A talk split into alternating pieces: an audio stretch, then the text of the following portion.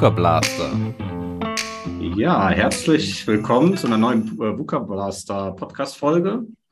Äh, ja, und Glück auf aus dem Pott, äh, hatte ich von der Dörte gelernt, was zu sagen. Ähm, heute haben wir Lennart Keil hier bei uns im Podcast. Er ist Organisationspsychologe.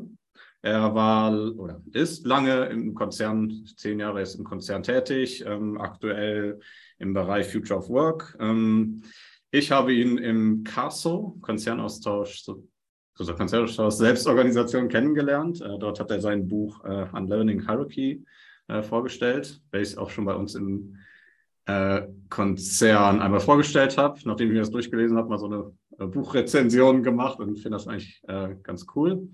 Ähm, geht halt auch um Selbstorganisation. Das ist auch so das Thema von heute.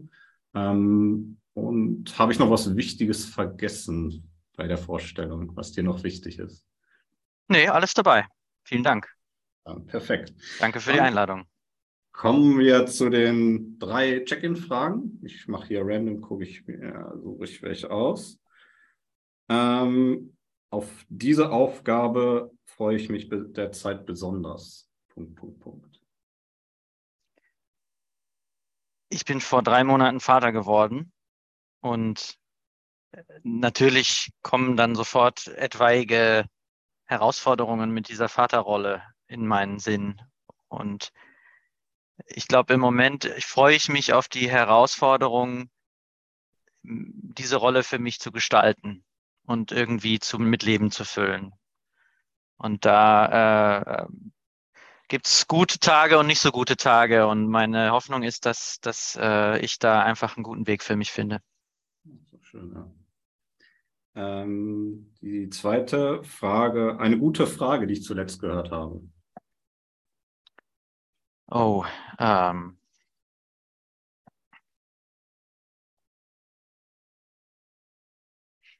Ein bisschen ein Klassiker, aber irgendwie doch noch immer unterschätzt. Ähm, wofür bist du heute dankbar? Hm. Poppte auf, ich weiß nicht, ob du das kennst, dieses Check-in-Seite, Check-in, Check-out, wo man so sich so eine Zufallsgeneratorfrage ausspucken lassen kann. Und da kam die und ich äh, habe die sofort genommen fürs Team, für den Check-in an dem Tag. Und das wurde dann ein richtig schönes Gespräch. Ja, muss ich mir auch mal für meine Workshops nehmen, diese Check-in, Check-out. Ja, die ist gut, kann ich sehr empfehlen. Kann gerne den Link irgendwie für die Show Notes oder so raus, mhm. rausrücken. Und dann die letzte Frage wäre, bei diesen Aufgaben fühle ich mich energetisiert.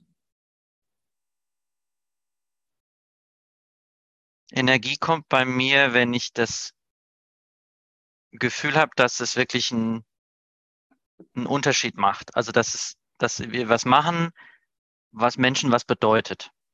Ich gebe mal ein Beispiel. Wir haben gerade, wir machen intern so eine Lernreise über sieben Wochen und ähm, die haben wir nochmal neu designt. Das war sehr aufwendig und wir haben uns immer wieder gefragt, oh, warum machen wir das eigentlich? Und dann war immer wieder klar, naja, 100 Leute gehen da sieben Wochen lang durch diese Lernreise. Wenn wir das jetzt gut machen, bedeutet das was für die. Und, das, äh, und denen ist das wichtig und dann bin ich motiviert. Dann habe ich Spaß.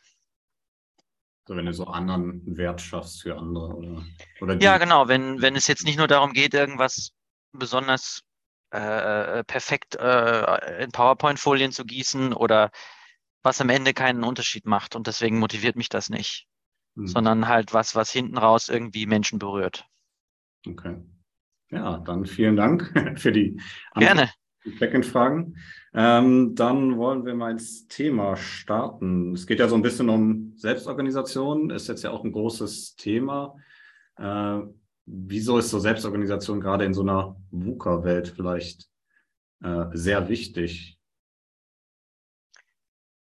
Also ich glaube, das wurde ja schon von vielen Seiten auf unterschiedliche Art und Weisen postuliert, dass man sagt, also warum brauchen wir mehr Anpassungsfähigkeit, Lernfähigkeit und damit auch mehr Selbstorganisation, gerade in in Umfeldern, wo, wo ich nicht weiß, was morgen ist, wo ich nicht vorhersehen kann, was funktioniert.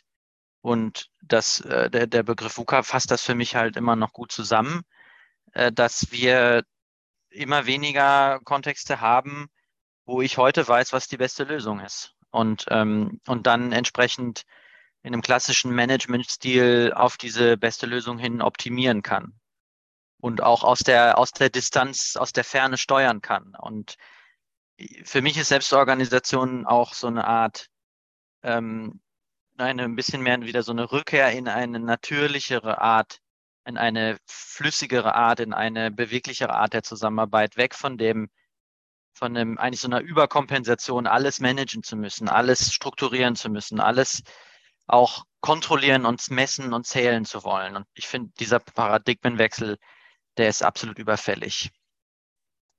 Ist denn so Selbstorganisation dann Anarchie? Also das denken ja aber immer viele, dass dann irgendwie jeder macht, was er will, ähm, jeder genau kein Management mehr vielleicht, oder? Ja, zum Glück nicht. Äh, ich muss auch gestehen, am Anfang habe ich auch, ich habe am Anfang auch gedacht, Selbstorganisation ist vielleicht ein bisschen mehr näher an der Anarchie, als ich es heute sagen würde. Also heute würde ich sagen, dass das ein Missverständnis ist, wenn man glaubt, dass sich Selbstorganisation selbst organisiert äh, und dann bekommt man nämlich Anarchie und Chaos, wenn man das macht. Ähm, also um sozusagen eine Organisation so zu auch äh, aufzustellen, dass das, dass das gesund ist, dass das effektiv und effizient ist, dafür braucht es eine ganze Menge Steuerung.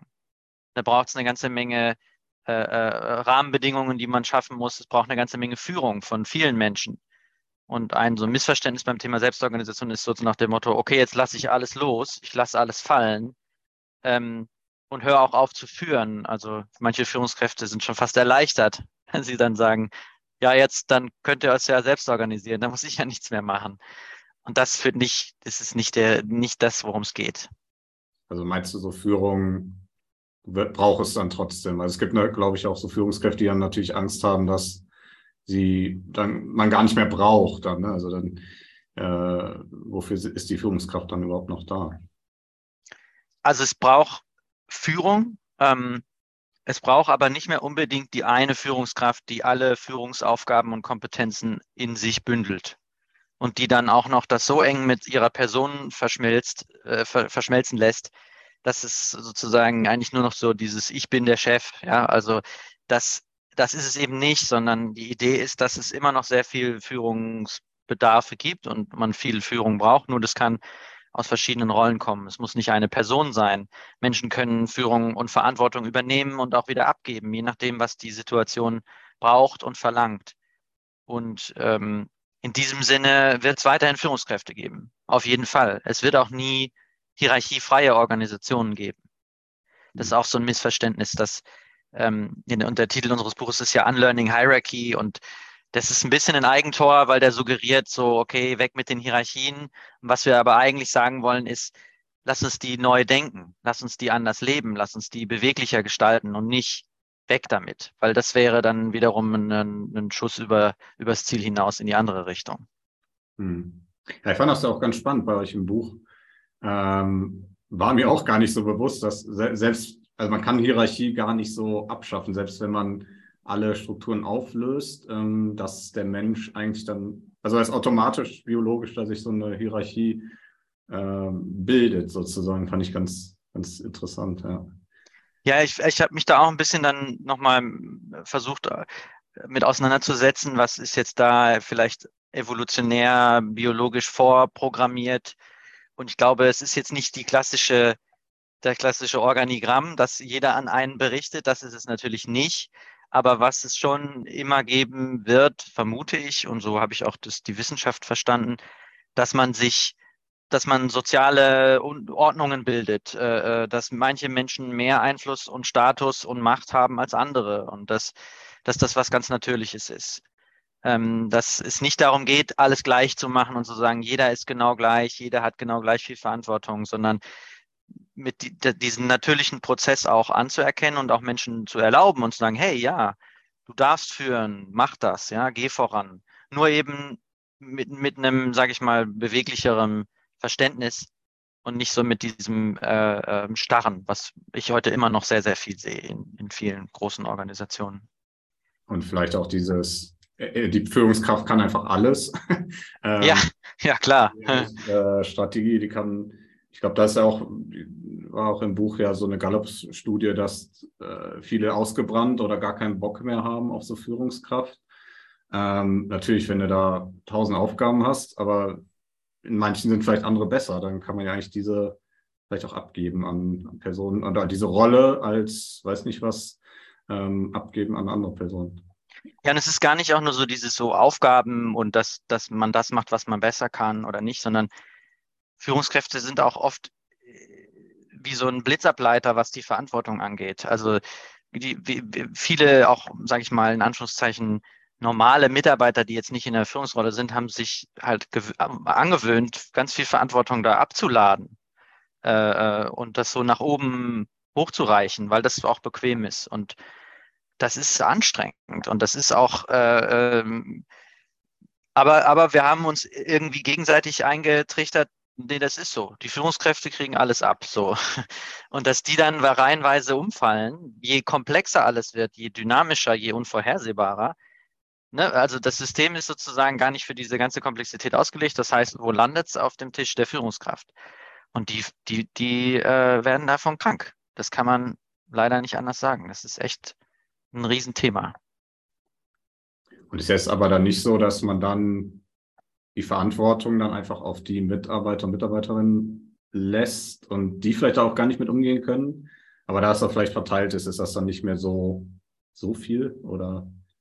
Ja, ich würde jetzt gerne sagen, dass, dass die Selbstorganisation so, so super entspannt ist und so ganz alle für alle so total natürlich und locker und aber es ist es leider nicht. Es ist auch anspruchsvoll, sag ich mal. Also es ist auch ein System, wo man, äh, wo auch viel von jedem Einzelnen erwartet wird, dass er sich gut abstimmt, dass er sich selbst gut kennt. Also wenn man, wenn ich nicht so stark durch Strukturen steuere, dann müssen die Leute sich halt viel mehr alle selbst steuern. Also ich, blödes Beispiel.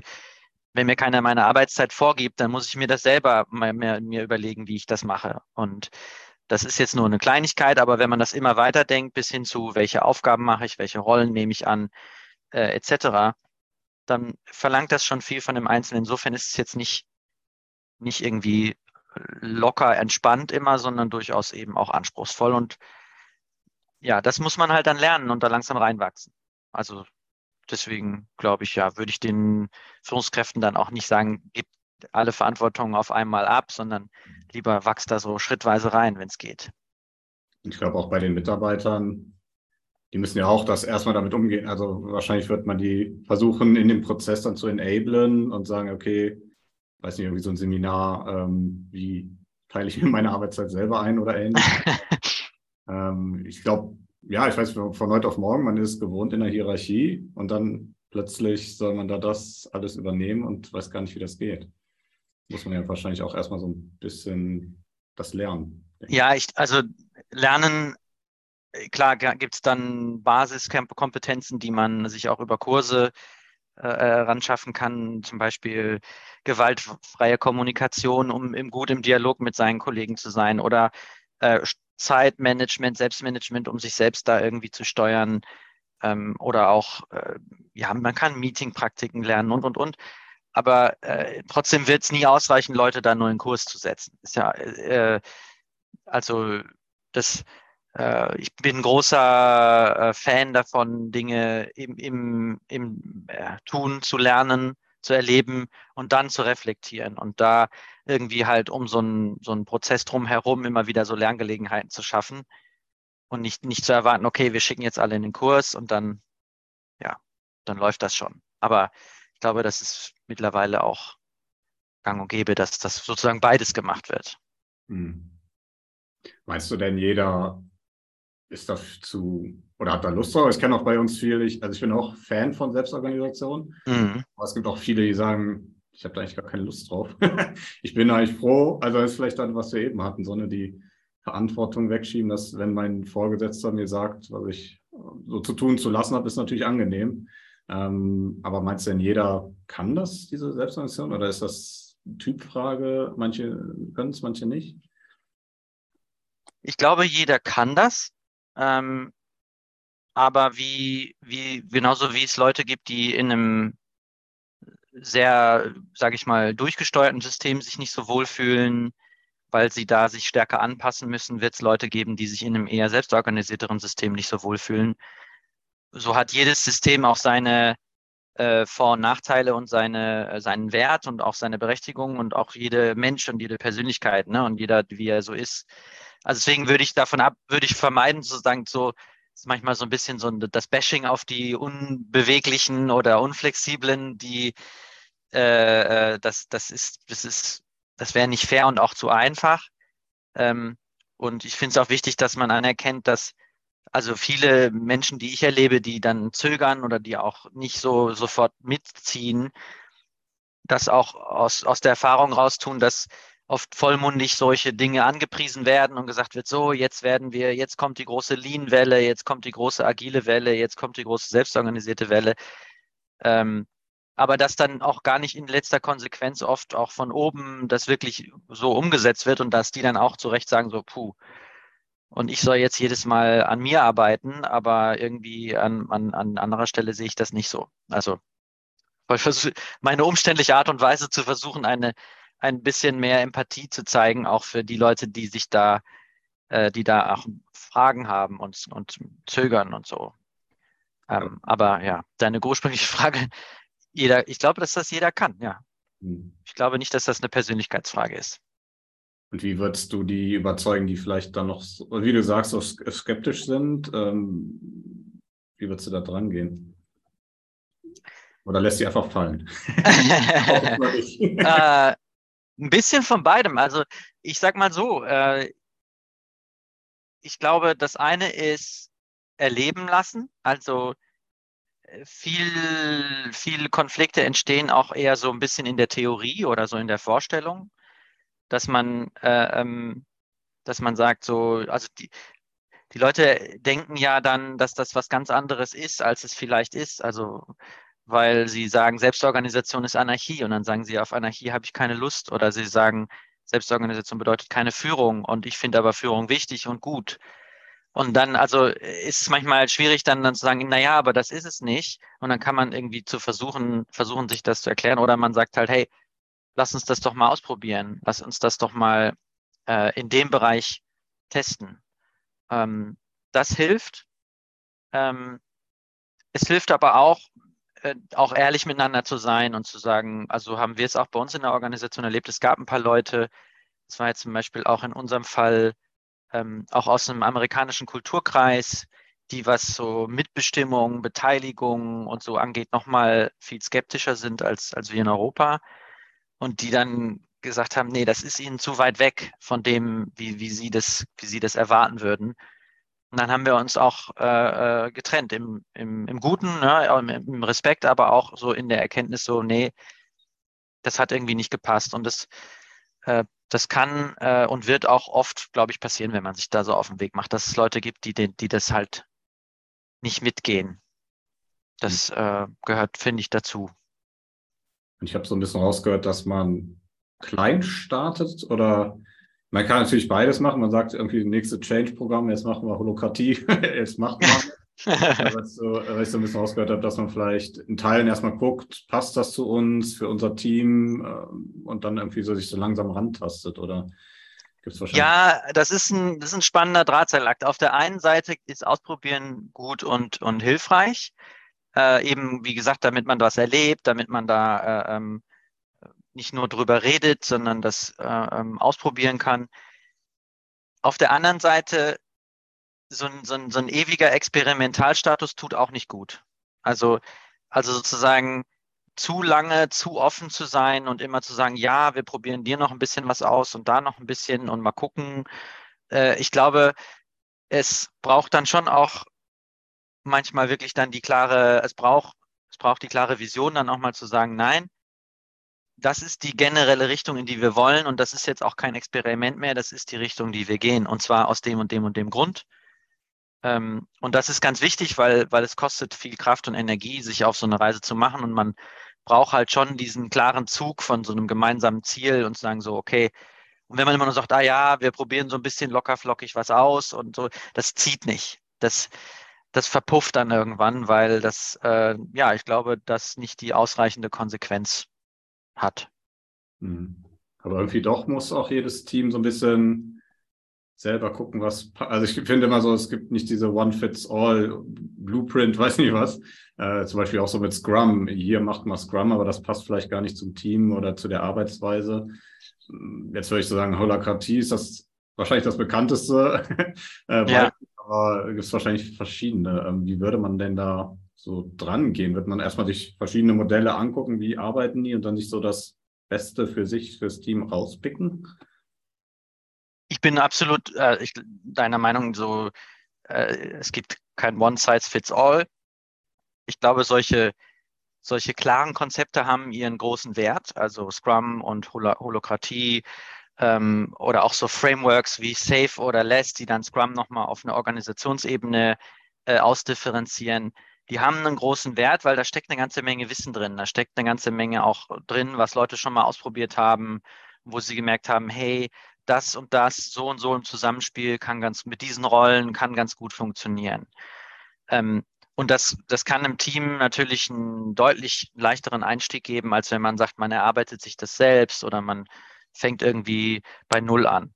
Ähm, und also ja, ich glaube, wo liegt die richtige Balance zwischen sozusagen, ich halte mich dann an das Lehrbuch, an, an die uh, Scrum by the Book oder, oder Scrum with a Flavor. Das, das hängt dann sehr stark, glaube ich, von dem Team ab, von der Größe der Organisation. Wie sehr hängen, haben die Interdependenzen, finde ich auch wichtig. Also wenn das Beispiel, was ja gerne genommen wird, ist ja Spotify, die äh, auch so ein eigenes Modell entwickelt haben und sehr dezentral agieren, so dass dann ein Team gibt, was nur mit der Such, nur an der Suchfunktion arbeitet äh, und die anderen arbeiten nur an der an der Discover Weekly Playlist. Und die haben sich so von Anfang an auch von ihrer Technologie aufgebaut, dass das möglich ist, dass jeder einzelne Teil der Applikation unabhängig voneinander gut funktioniert. Bei SAP-Software zum Beispiel, wo ich ja arbeite, ist das halt anders die ganze Historie, das, ja, das ist äh, 50 Jahre alt, das Unternehmen. Die Software ist jetzt nicht 50 Jahre alt, aber die ist gewachsen über die Zeit, die ganzen Use Cases etc. Da kannst du nicht sagen, okay, ihr kümmert euch nur um die Suchleiste und ihr kümmert euch nur um diese eine, Fun diese eine Funktionalität und dann macht das komplett, wie ihr wollt, weil das macht Spotify. Die sagen, arbeitet, wie ihr wollt. Hauptsache, es funktioniert. Auch wenn sie selber gar nicht mehr nach dem Spotify-Modell arbeiten, oder? Ja, ja, ja, genau. Der, äh, ähm, das, äh, als ich, ich habe da mal die mal da besucht in Stockholm, was sehr interessant war und das, das ist ja auch so ein bisschen so ein Hype und dann war, haben ganz viele gefragt, ja, und der, wie, wie läuft das denn bei euch mit dem Spotify-Modell? Und die haben halt gesagt, äh, das hat, das hat mal so ein Berater aufgemalt in einem Whiteboard, das ist total viral gegangen, alle haben sich das angeschaut, aber wir arbeiten selber gar nicht mehr so. Das ist ja schon zig Jahre her und, und so, das fand ich dann eigentlich ganz erfrischend, das ja. zu hören. Gibt es denn da auch, wie die jetzt arbeiten, irgendwie so ein, wo man das sehen kann oder ist das geheim? Ähm, auch nicht sehr viel anders als das ursprünglich. Also äh, wäre auch interessant. Äh, ich meine Vermutung wäre, äh, das ist dann nicht mehr so knackig erzählt, weil das halt einfach relativ komplex und, und auch unterschiedlich ist. Ähm, aber ich habe die schon so verstanden, dass sie sich schon äh, die wachsen ja auch immer weiter und das wird immer größer und dass sie sich schon auch in manchen Stellen wieder ein bisschen mehr Strukturen geben, als sie es in der Vergangenheit gemacht haben. Äh, einfach um so dieser, ne, wenn man sich sehr stark selbst organisiert, ist es wie so eine Zentrifuge. Es kann die Sachen so auseinanderziehen und man braucht schon immer wieder so, äh, äh man muss schon immer wieder auch die Balance finden, zu sagen, okay, wie viel Struktur ist dann doch wichtig oder wie viel Abstimmung, äh, Steuerung. Ähm, und da haben die dann schon, also sowas wie Chief Product Owner und sowas angefangen einzuführen, die dann nochmal auf einer Ebene drüber äh, koordinieren und, ähm, und was sie eigentlich vorher nicht machen wollten und sich immer gegen gewehrt hatten und dann irgendwann haben sie es doch gemacht. Also noch so ein bisschen Hierarchie dann, oder? Ja, eben, ja. Aber genau das ist es ja, ne? Also da nicht dann auch sozusagen falsche Scheu haben und sagen so, ja, wir glauben zwar, dass es das bräuchte, aber weil wir irgendwie Idealisten sind, was die Selbstorganisation angeht, dürfen wir das nicht. Das wäre doch blöd. Hm. Ja, dann verschiebt man die Augen, oder? ich weiß nicht so. Ja, ja, ist total nachvollziehbar, ist, passiert uns auch immer noch, glaube ich, aber ja, ich glaube, da liegt die Kunst so ein bisschen drin.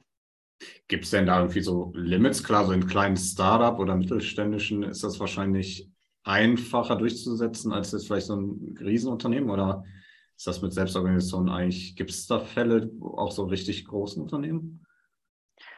Also die Frage ist jetzt ein bisschen, was, was du meinst. Ne? Also ich glaube, äh, also es gibt ja selbstorganisierte Prozesse und Ansätze auch innerhalb von einer Organisation, die von ihrer formellen Organisationsstruktur eher klassisch hierarchisch aufgesetzt ist, aber gewisse Themen und Prozesse funktionieren selbstorganisierter. Also zum Beispiel ähm, gibt es äh, im, jetzt bei, bei Google klassische Hierarchien, eine klassische Organisationsstruktur.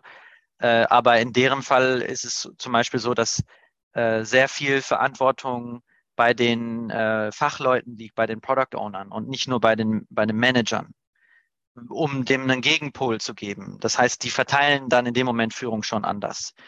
Äh, oder auch so Dinge wie äh, dass das interne Designstandards, interne ähm, äh, Optimierung von Produkten läuft eher über Communities. Auch da hast du dann wieder Leute, die da mehr Verantwortung übernehmen, aber du hast nicht jetzt einen, eine Person, der das alles verantwortet und wenn der ausgetauscht ist, dann wackelt das ganze Gerüst. So ist es zumindest in vielen großen Organisationen, sondern halt Netzwerke von Menschen, Fachleuten, Experten. Und das ist dann zwar formal strukturell eine Hierarchie, aber an, an wichtigen Stellen verteilte Führung, Denken im Netzwerken, alles, was für mich sozusagen Manifestationen von einer stärker selbstorganisierten Arbeitsweise ist. Ähm, gibt es jetzt dieses eine Paradebeispiel Unternehmen? Ähm, nein, weil es sind halt Mischformen. So, so würde ich, so verstehe ich das im Moment. Okay, ja.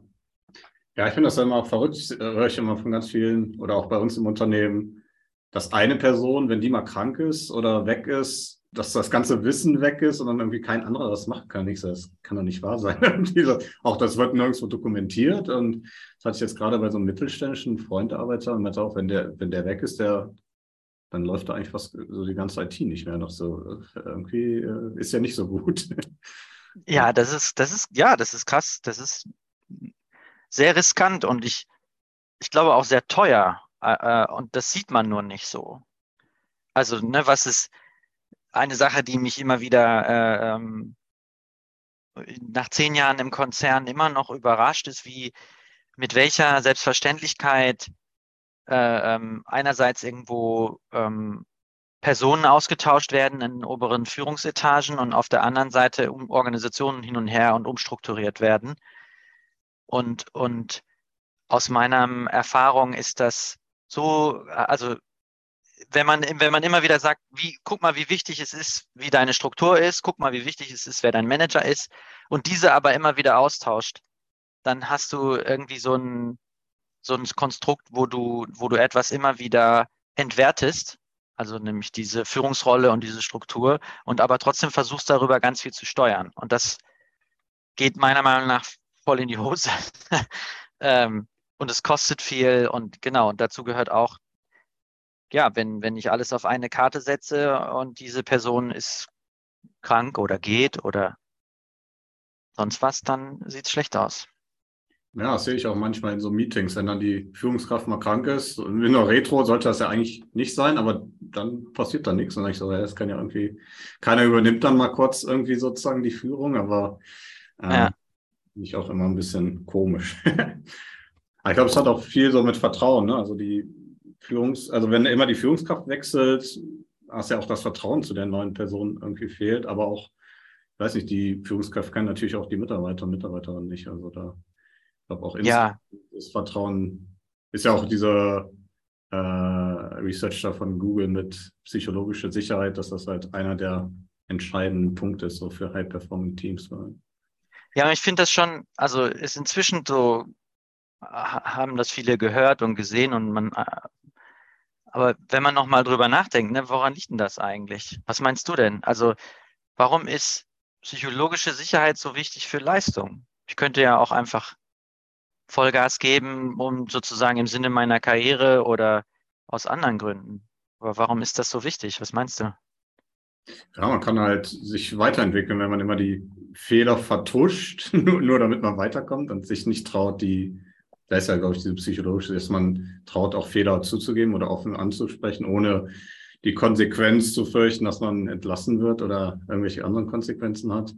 Ähm, ja, man, man, man probiert viel mehr aus, man experimentiert viel mehr. Wenn man immer denkt, okay, wenn ich das jetzt mache und das geht schief, verliere ich meinen Job oder krieg irgendwie sonst, er kriegt meinen Bonus nicht. Das finde ich ja auch immer sehr interessant mit diesem Bonussystem. Auch so für ein Jahr dann irgendwelche Jahresziele und dann ändert sich irgendwas und dann arbeitest du aber trotzdem an den Jahreszielen, weil du deinen Bonus haben willst. Ähm, und das Rest, was eigentlich viel wichtiger ist, ähm, bearbeitest du gar nicht mehr. Finde ich auch total strange, muss ich sagen. Ja, ja ich, äh, für mich ist, ist so die, äh, also die, die, das, die, das Menschenbild, was dem zugrunde liegt, äh, wenn ich, wenn ich höre, dass, ähm, ups, dass äh, Google ähm, eben eigentlich wollten die gerne eine Formel entwickeln, wie sie das perfekte Team zusammenstellen können. die wollen gerne das so programmieren, nachvollziehbarerweise Softwareunternehmen und haben dann festgestellt, Mist, das sind ja doch soziale Wesen und keine, keine Maschinen. Äh, äh, und was brauchen diese sozialen Wesen? Äh, äh letztendlich eine, eine, eine, eine Verantwortungskultur und eine Leistungskultur in einem Team. Und wie entsteht die? Naja, das, die, der, die Grundzutat ist halt gegenseitiges Vertrauen, gegenseitige Offenheit und auch Verletzlichkeit. Weil wir dann die Masken ablegen und ehrlich miteinander reden und, und dann können wir auch Vollgas geben. Und wenn man sich jetzt Hochleistungsteams anschaut, in, ja, auch im Sport oder so, dann, dann merkt man halt, ja, die, die richtig guten Teams, die das auch auf Dauer was, was leisten, man kann sich nicht vorstellen, dass die irgendwie alle nur nett zueinander sind oder, oder dass die äh, äh irgendwie, ja, äh, jeder sich nur für sich interessiert, sondern füreinander, offen miteinander und dann fühlen die sich auch mitverantwortlich. Und das finde ich das Spannende daran. Ähm, also ein schöner, ein schöner Begriff, der gerade auch viel, viel bei uns auch bei SAP diskutiert wird. So psychologische Sicherheit ist, äh, ob man es jetzt aber Vertrauen nennt oder, oder naja, also vielleicht auch ein bisschen schon mal da gewesen, aber dann kommt es halt nochmal, das ist auch gut. Hm. Ja, aber auch hier, ich glaube, das ist auch immer, denke ich so bei Selbstorganisation dann, dass ich jetzt auch merke, je größer das Team, desto mehr natürlich Background, mehr Sichtweisen, mehr natürlich dann auch sehr viel, wahrscheinlich auch so sehr, braucht man wahrscheinlich auch eine gute Streitkultur oder wie findet man da irgendwie so eine gemeinsame Lösung, äh, Konsens, weiß ich nicht was, ist merke ich immer wieder, das ist sehr, sehr schwer, weil irgendwie jeder ja auch, man will eigentlich auch diese Diversität haben im Team, weil das natürlich auch äh, gut ist und man da andere Perspektiven reinnimmt, aber ist natürlich auch schwer, wenn alle aufeinander klatschen und dann irgendwie man eigentlich so ein was erreichen will, irgendwie eine Entscheidung oder ähnliches. Ähm, wie kann man denn damit irgendwie umgehen? Ja, ich muss gerade, als du so ähm, Spaß fiel mir die Situation ein, als ich vor ähm, fünf, fünf Jahren ungefähr das erste Mal auch in so einem recht konsequent selbstorganisiert arbeitenden Team war und da äh, ein halbes Jahr lang mitgearbeitet habe es war innerhalb der, der SAP so eine, so eine Innovationsberatung, so ein bisschen so eine, so eine Enklave, sage ich mal. Und, und ich dachte, ich komme da rein und da ist jetzt irgendwie super Stimmung und alle sind total cool äh, äh, und locker und so. Und ich kam da rein und da flogen richtig die Fetzen. Also im guten Sinne. Aber ich war das überhaupt nicht gewohnt. Ich war so, ich kam auch so aus dem HR, da war es immer ein bisschen, alle auch sehr äh, vorsichtig und behutsam im Umgang miteinander. Und dann habe ich plötzlich gemerkt, wow, die, gehen in der Sache ganz schön zur Sache. Äh, und das war ich gar nicht gewohnt und hatte ich auch gar nicht so erwartet. Aber das ist, so ist das. Also, weil die Menschen plötzlich offen, weil dann plötzlich einer sich hinstellt und sagt, nee, finde ich nicht gut. Oder, nee, also da hast du mich jetzt gerade komplett verloren, verstehe ich nicht. So. Und, und in so einer, so einer, äh, ähm, ja, kein, wenn man keine gute Streitkultur hat, dann spricht man das sowas nicht an, sondern lässt man den halt reden und denkt sich das und geht hin, hinterher aus dem Meeting und lästert. Jetzt etwas provokant ausgedrückt. Ja. ja. Aber ich finde eigentlich auch so, ich finde Harmonie, ich mag halt total, wenn es harmonisch ist und Ähm, dann halt diese Streitkultur, ja, wie du sagst, und wenn dann die Sicherheit da ist oder man sich sicher fühlt, dann macht man vielleicht nicht so, was man dem anderen irgendwie so zu der Schnauze von dem anderen sozusagen redet und sagt, okay, du hast recht, ähm, ähm, dann, dann kommt das vielleicht auf diese Klar Klarheit in diese äh, Meetings rein. Ja. ja, und noch ein Gedanke war, du hast auch das Thema Vielfalt angesprochen gerade. Ist auch so ein Ding, also mehr Vielfalt ist nicht automatisch besser, finde ich. Also und, und hat auch, glaube ich, einiges an Forschung gezeigt, weil es eben schwieriger zu integrieren ist. Äh, also homogene Teams haben es in mancher Hinsicht leichter. Ist es, äh, aber trotzdem lohnt sich Vielfalt. Aber nur wenn man es schafft, sie auch wirklich äh, äh, abzuholen, einzubinden und dann auch eine entsprechende Streitkultur hat.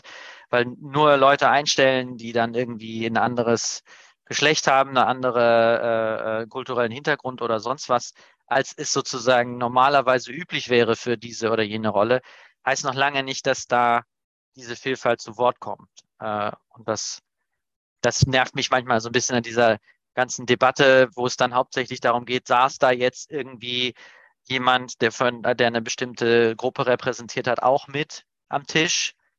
Das ist die Frage. Aber die Frage, wurde diese, wurden die vielen verschiedenen Perspektiven, die da potenziell im Raum sind, irgendwie gehört?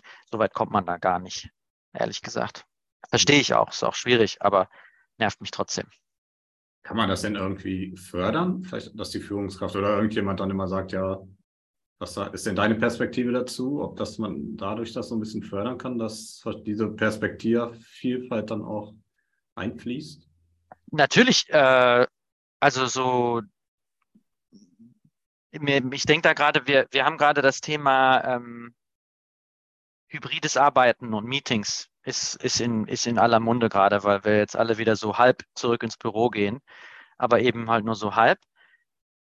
Und dann ging es viele auch bei uns jetzt um die Frage, ja, wie, äh, äh, wir haben so viele Meetings und das ist alles so auch nicht so einfach im hybriden Setting.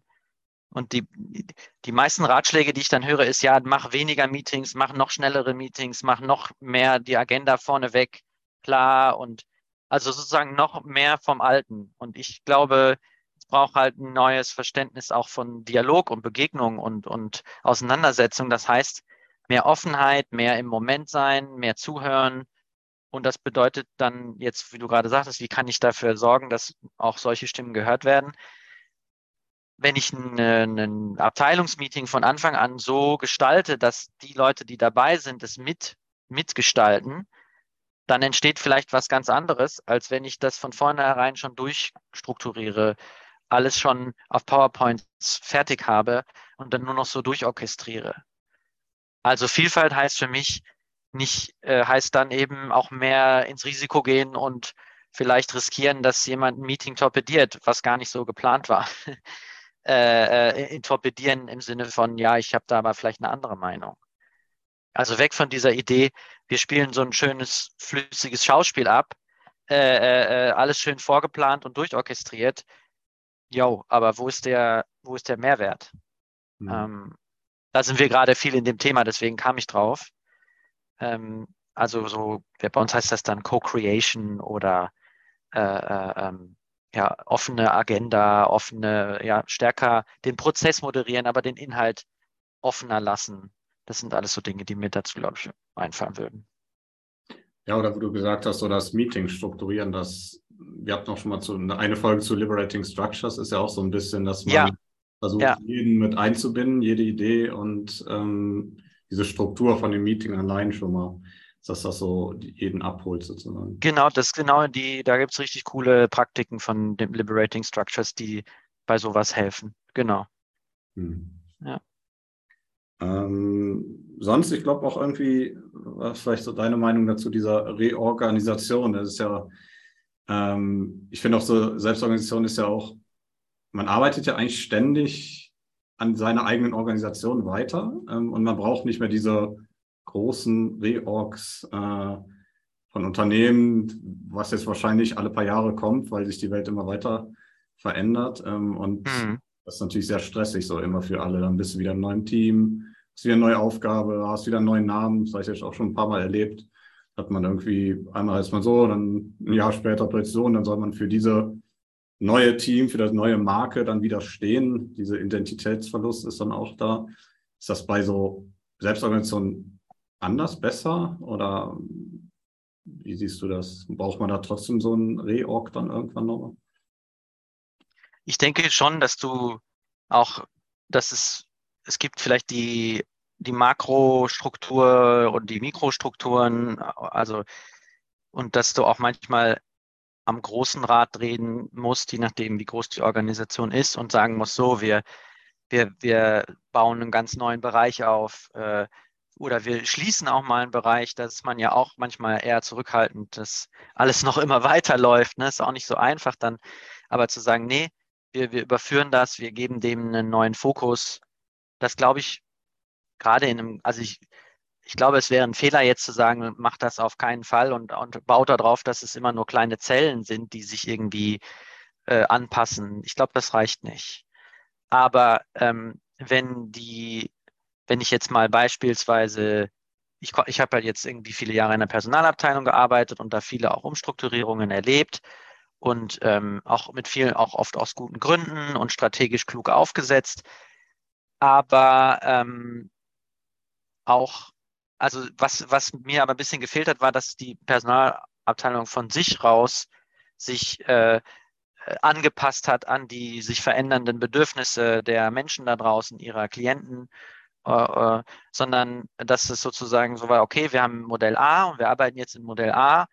Und auch wenn wir immer wieder das Gefühl haben, das passt vorne und hinten nicht, wir bleiben in Modell A, anstatt mal zu sagen, okay, lass uns mal stellenweise hier ausprobieren, wie könnte denn jetzt eine Alternative aussehen? Also eine neue, neue Interpretation des HR-Business-Partners zum Beispiel als so eine Rolle.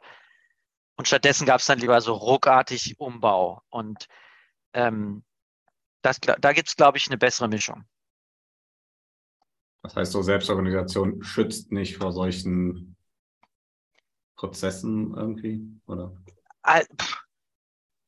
Ich weiß es nicht. Also äh, würde ich super gerne mal, mal ausprobieren. Äh, ähm, ich, was würde passieren, wenn man jetzt in einer Organisation ein, ein Reorg-Moratorium verhängen würde und stattdessen massiv in die Selbstorganisationskräfte und Kompetenzen investieren würde? Es müsste man sich nochmal genauer überlegen, wie das funktionieren kann. Wahrscheinlich sollte man das nicht gleichzeitig machen, sondern vorbereiten oder so und sagen, wir machen jetzt ein Jahr üben wir das und dann sagen wir so, jetzt ein Jahr wird nichts umgebaut.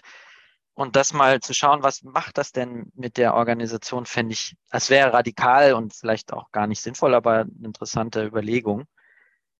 Ähm, weil oft ist es so, zumindest jetzt ist meine Erfahrung, du, äh, äh, du hast halt immer Vor- und Nachteile von irgendeiner Struktur. Dezentral, zentral, äh, äh, nah, äh, äh, äh, nah am Produkt, nah an der Region, wie auch immer. Und es hat immer Vor- und Nachteile. Ähm, und es pendelt, weil man, dann, weil man dann in dem einen drin hängt und merkt, ach Mist, wir sind zu nah am Produkt, wir verlieren die Augen für die Bedürfnisse in der Region und dann zack, wird es wieder regional organisiert. Ach, wir sind zu regional organisiert, wir müssen wieder näher ans Produkt, zack. Und dann und da irgendwie äh, äh, mal, mal sozusagen dieses Pendel einfach mal festzuhalten und zu sagen, stopp, ihr bleibt jetzt da, wo ihr seid. Ja, das hat alles Vor- und Nachteile, aber jetzt gucken wir mal. Fände ich irgendwie sehr interessant.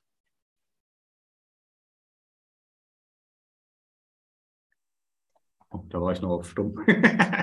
äh, meinst du denn so Selbstorganisation ist überhaupt möglich auch ähm, in Teilen? Also ich zum Beispiel in großen Konzernen, das so weiß ich, so graswurzelmäßig da ein Team oder ein Bereich das macht oder macht das keinen Sinn? Ich glaube, im Buch hat es irgendwie auch mal so ein Beispiel, wo die gesagt haben, okay, macht Selbstorganisation, aber die Strukturen bleiben, wie sie sind. Und dann war das irgendwie sehr nichts Halbes, nichts Ganzes irgendwie. Aber vielleicht, wenn man das in so auf so Teamebene runterbricht.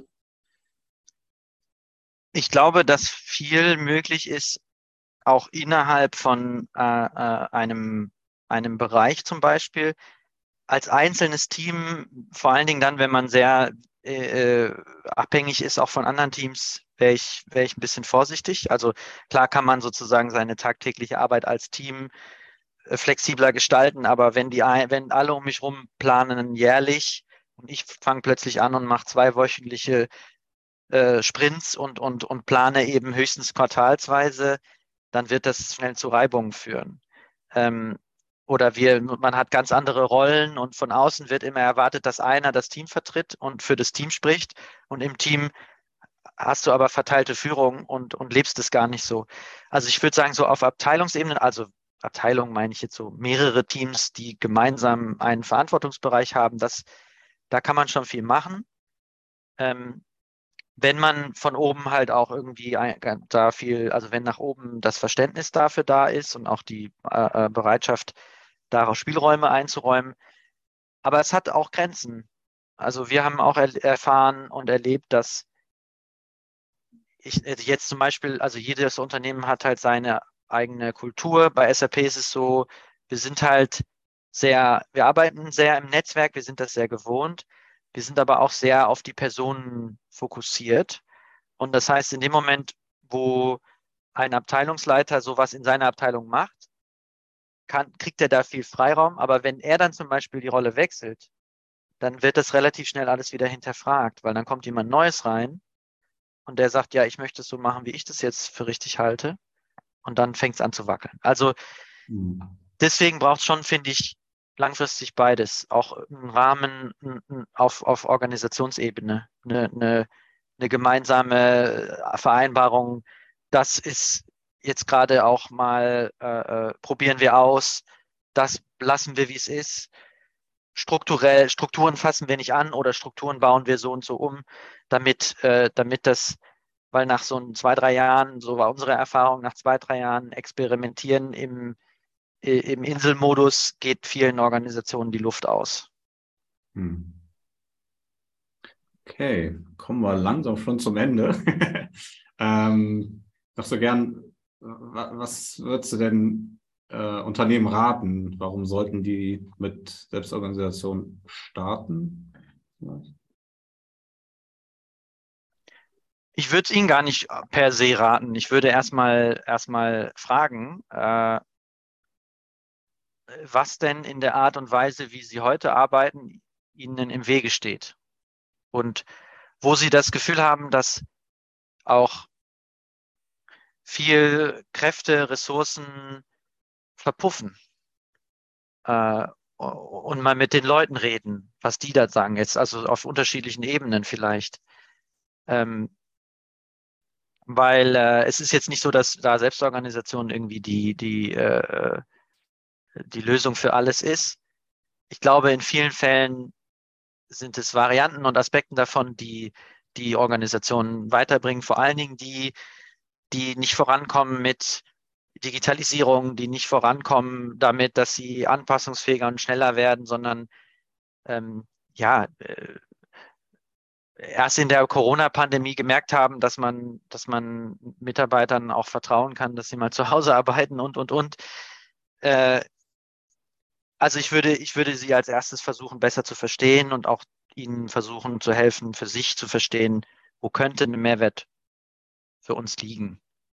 Und ich habe auch schon erlebt, ich habe auch mit einem Team so einen Workshop gemacht, so ja, äh, was, was, was braucht ihr, wo steht ihr? Und die haben eigentlich im Endeffekt gesagt, ihre Zusammenarbeit ist super, funktioniert, sie haben gerade keine größeren Baustellen, sie sind halt neugierig, deswegen haben sie gesagt, hey, vielleicht ist das ja was für uns, aber wir haben dann uns am Ende darauf geeinigt und gesagt, nee, also äh, ist gerade bei euch jetzt gar nicht so ein großes Thema, also braucht ihr da jetzt vielleicht euch gar nicht so äh, mit auseinandersetzen. Die hatten, das war dann auch, was man dann festgestellt hat, an vielen Stellen auf natürliche Art und Weise sich schon so organisiert, aber haben es halt nicht so genannt, zum Beispiel. Ähm, also das kann auch gut sein. Manchmal ist es auch gut, eine Veränderung bewusst nicht zu anzutreten. Das jetzt, ähm, aber im Grunde genommen, ja, glaube ich, ist da, steckt da mega viel Potenzial drin. Davon bin ich überzeugt. Muss man da nicht aufzwingen, sozusagen. ja. Also. Nee, das fände ich nicht, das wäre Idealismus, ne? Und das wäre auch so äh, äh, äh, Missionarstum. Und ich neige auch dazu, weil ich überzeugt bin und so ein Fan bin und musste auch mit der Zeit lernen, dass das, dass das äh, nicht so hilfreich ist. Ähm, klar, Inspiration und sagen, hey, das, da geht was, aber dann nicht sagen so, aber dann fragen, was meint ihr denn? Wo, wo könnte euch das denn helfen? Und nicht sagen, hier, deswegen müsst ihr jetzt das neue Framework einführen. Das ist ja gerade so ein bisschen das Problem in diesem ganzen Beraterbusiness, dass man dann, dass dann immer wieder ein neues Modell entwickelt wird, was man dann schön zertifiziert und dann die Scrum Master äh, äh, zertifizieren lässt und die Safe-Experten damit ein Heiden Geld verdient. Mhm. Ja. Ja, super. so, ich weiß nicht, ob das jetzt gute letzte Worte sind, aber. Na, ich, äh, da, vielleicht finden wir noch, vielleicht finden wir noch einen anderen Abbinder, außer mein Bashing auf irgendwelche Zertifizierungsdinger. Das ja, finde ich schon schön. Willst du da genau so ein paar letzte Worte sagen und dann äh, ähm, vielleicht, vielleicht, wie können Unternehmen jetzt anstarten und sagen, ja, finde ich cool, wo könnte ich anfangen? Ja, also anfangen würde ich ähm, bei, bei zwei bei zwei Fragen. Das eine ist, die hatte ich gerade schon mal angedeutet, sich zu überlegen, was sind denn eigentlich unsere äh, Hebel, also die, die, die Chancen, die wir haben oder auch die, die Dinge, die uns im Wege stehen. Ähm, und, und woran würde auch, also woran würden unsere Kunden und Klienten denn merken, dass sich was verändert? Weil um die geht es ja am Ende, dass das, was die erleben oder an, an Dienstleistungen äh, oder an Produkten erleben, äh, besser wird. Also da würde ich immer fragen, woran würden die das merken? Und ähm, das andere würde ich dann, würde ich sagen, was versteht ihr denn überhaupt unter auch unter diesen Begriffen? Äh, und und wie, welches Verständnis davon ist für euch hilfreich? Also so schon so ein bisschen eine Grundlage schaffen, wo geht's hin und warum und dann, worüber reden wir hier eigentlich? Weil das, das kann man gar nicht äh, gut genug klären, glaube ich. Äh, das lohnt sich. Hm. Ich glaube auch, weil jeder irgendwie so ein bisschen was anderes merkt man bei allen Jeder versteht auch von agilen Arbeiten, jeder versteht da was anderes und ja, genau. Das ist echt wertvoll, sich da äh, ähm, nicht davon auszugehen, dass das klar ist, sondern da wirklich äh, ein bisschen sich Zeit zu nehmen. Das hilft. Okay. Ja, dann äh, vielen Dank äh, für das Interview. Ähm, und gerne, gerne. Vielen Dank dir was sagt man am Hat Ende? Spaß gemacht. Ruhrpott auf. Man sagt Glück auf am Anfang und ich habe ja gehört, du kommst auch aus. Prost, sagt man dann, glaube ich, am Ende. Also Prost und bis bald.